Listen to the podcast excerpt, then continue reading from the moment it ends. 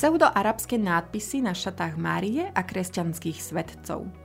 V stredovekých a renesančných dielach sú dôležité kresťanské postavy, odete do jednoduchých látok z drahých materiálov, ktoré sú často zdobené geometrickými ornamentami na ich lemoch.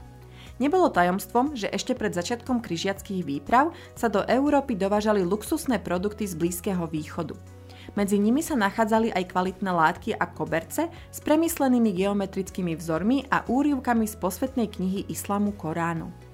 Samozrejme, Európania poznali arabské písmo už skôr, najmä z minci, a využili jeho estetiku v umení, no až počas obdobia kryžiackých výprav sa prostredníctvom množstva dovezených látok toto písmo rozšírilo aj na maľby kresťanských postav. Ako k tomu došlo? Je taktiež možná milná interpretácia umelcov arabského písma ako toho, ktorým sa písalo v Ježišovej dobe a jeho následnej romantizácii. V niektorých prípadoch ide o lemovanie na šatách, v ktorých je odeta najmä panna Mária, no iným umelcom sa tento exotický ornament zapáčil natoľko, že ho použili ako výplň svetožiary svetcov. Tento motív s obľubou využívali ako mnísi, tak aj známi majstri ako Masačo či Fra Angelico. Preto sa na niektorých stredovekých a renesančných obrazoch objavuje štilizované arabské písmo, ktoré ale vo väčšine prípadov nie je čitateľné či zrozumiteľné, pretože maliari písmu ani reči nerozumeli.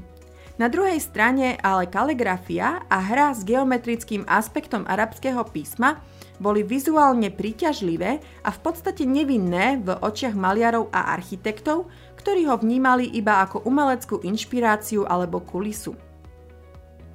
Často môžeme na obrazoch nájsť aj luxusné a zdobené koberce z Blízkeho východu, dodnes cenené pre svoju kvalitu a prepracované vzory.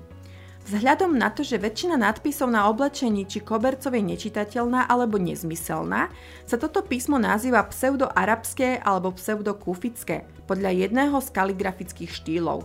No na tých, ktoré sú čitateľné, sa často nachádzajú úrivky z Koránu oslavujúce Aláha, čo je dodnes zaujímavý a milý umelecko-historický nevedomý vtip.